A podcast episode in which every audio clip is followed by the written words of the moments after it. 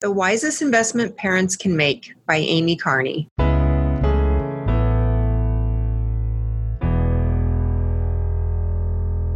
I knew this moment was coming, but somehow it arrived more quickly than I anticipated.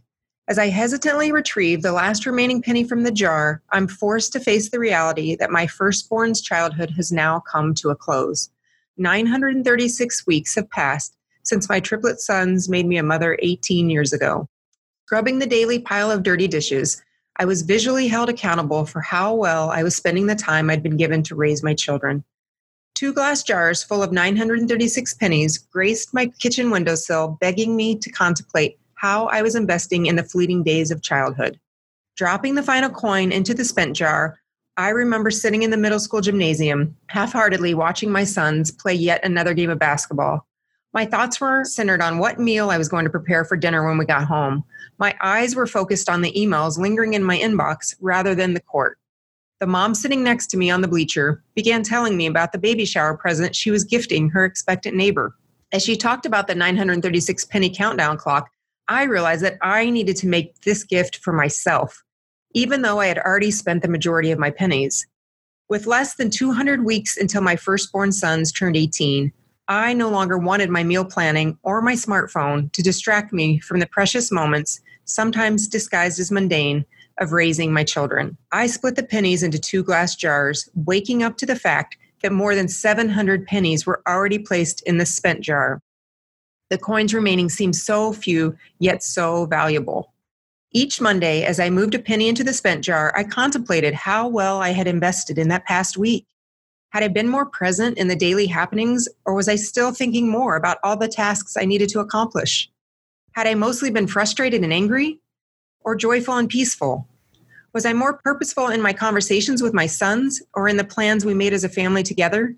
I now see an empty jar that began full, signaling the truth my boys have grown into men, now ready to make their way into the world without me. As I stare at the pile of copper coins, I question what our wisest investment we made while raising our children was. Was it buying the home across the street from our local public school? Was it all the activities that we had allowed our kids to participate in? Was it the vacations we had taken or the family meals shared around our table? Was it the sleepaway summer camp we sacrificially sent them to, the mission trips to Mexico we took, or the simple days we spent hanging out together at home? What was it that brought the most meaning to our full jar of spent pennies? I contemplated what meaningful gift to give our firstborns to mark their milestone 18th birthday. No material item seemed worthy of such an occasion. It hit me what our best investment had been as we gifted our sons with a series of 18 dinners, each with one of 18 different men who have influenced their lives. My husband and I prepared a guest list and invited one to join our family around our dining table to share a meal and stories twice each month throughout our son's senior year of high school. I let go of my insecurities of not being a great cook or having a super clean house to celebrate what mattered the most to us our relationships with people. Several men flew in for the occasion, and others drove across town to surprise the boys on random school nights with a cake and words of wisdom. Every time we gather for one of these 18 dinners, I'm reminded of the best use of our 936 pennies time spent building meaningful connections with others. My efforts to surround our sons with strong family relationships and loving friendships is the wisest investment I made. While raising my children, I did my best to model what it looks like to be a loving friend, family member, and spouse. I purposely involved my sons and daughter in opportunities to serve others in our home, community, and world. My husband and I proactively sought out ways for our children to be mentored and coached by adults who shared our value system. We used our vacation time to strengthen our relationships and not just entertain ourselves. We invested in experiences instead of purchasing material items throughout our children's lives, and we now reaped the blessing of our intentional efforts to build a loving community around us. The visual countdown clock helped hold me accountable for investing in what would matter in the end. How we choose to invest our time will determine the details of the childhood we provide for our kids and how we, as parents, will feel when it comes time for the imminent launch of our children into adulthood. God willing, we parents get 936 weeks to raise our child from birth to 18. Let's intentionally invest our time wisely in what will matter the most at the end of full time parenthood and our lives people.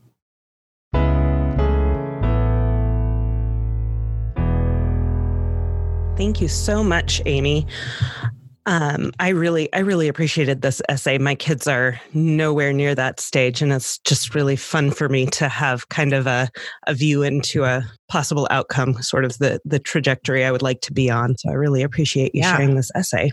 Thanks for allowing um, me to share it. So we have been, as as writers, have been sharing their essays with us um, on the on the podcast. We've been asking some interview questions. Um, are you up for that today? I am up for that. in what ways have you grown or changed as your kids have grown? Oh my gosh, in what ways have I grown and changed? I am way more flexible today than I was in the beginning. I mean, motherhood was very stressful for me. Um, and I learned to let go of perfection and I learned to let go of all the expectations I think I had of myself and of my kids and just to enjoy it enjoy this season. And so um, I've changed a lot in that I um, just like to laugh more and roll with the punches and roll with what comes each day and and to enjoy it because I feel like I did not mm. in the mm. beginning when they were young. Well, triplet um, sons. yeah, maybe that maybe that was it. I, I don't know. And oh then gosh. my husband traveled all the time. It was just um, he played pro hockey and he was gone all the time and we moved and there was just a, a, a lot and i had a lot of pressure mm-hmm. i put a lot of pressure on myself you know to do it all well i think yeah. we are very yeah. good at doing that you know as moms today and then i just learned that we don't have yeah. to do all that you know to ourselves and to our kids that's the way that you've grown is flexibility i feel like that just parenthood just requires it of us um, I think so. Well, and then as the kids grow, you want to enjoy it. You see it going mm-hmm. faster and faster, and you can't enjoy it if you're mm-hmm. stressed out all the time and got to be more flexible. Are you reading anything interesting right now? I am always reading. I've always got, I would say, a stack of three or four me too books on my nightstand because depending on my you too, yeah, uh, depending on my mood. So I'm always reading something to strengthen my faith.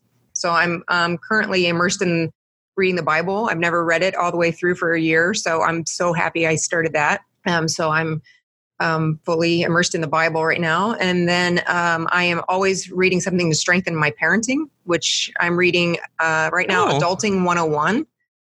Yeah, it's a, it's a newer book, and I am I'm not a big fan of the sure. term adulting at all, and so I thought, ah, but it's it's really a great book. It's small. Um, it's got some different tools and tips that I hadn't really heard. So, yeah, so that's a good one. And then I'm always also reading something okay. to strengthen my business. And so I'm reading Story Brand um, by Donald Miller right now and trying to figure out how to change my messaging with what's going on.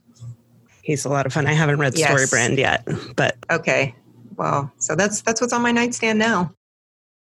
What is the best or worst advice you've gotten about parenting?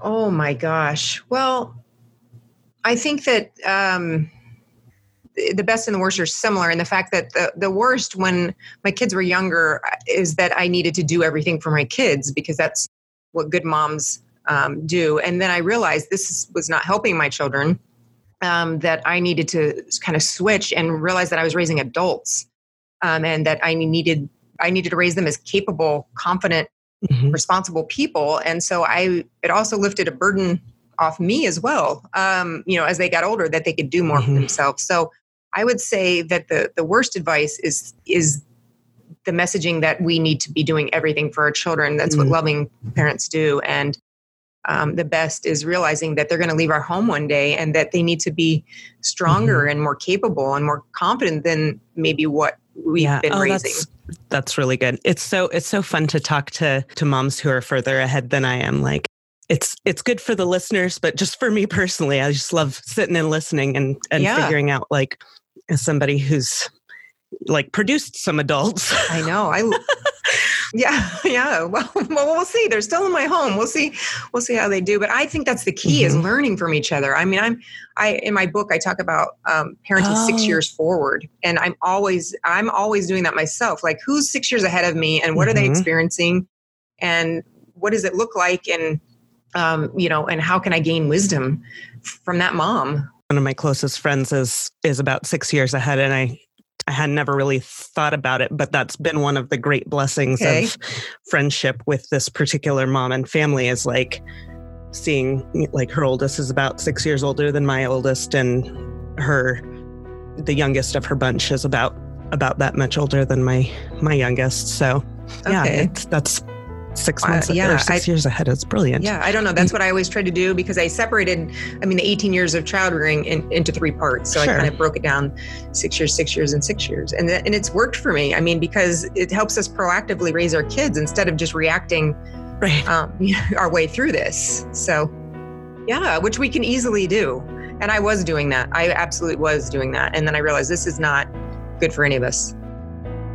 Well, thank you so much. I've really enjoyed getting to talk to you and I I'm excited well. to share this essay with our with our community. Well, thank you so much.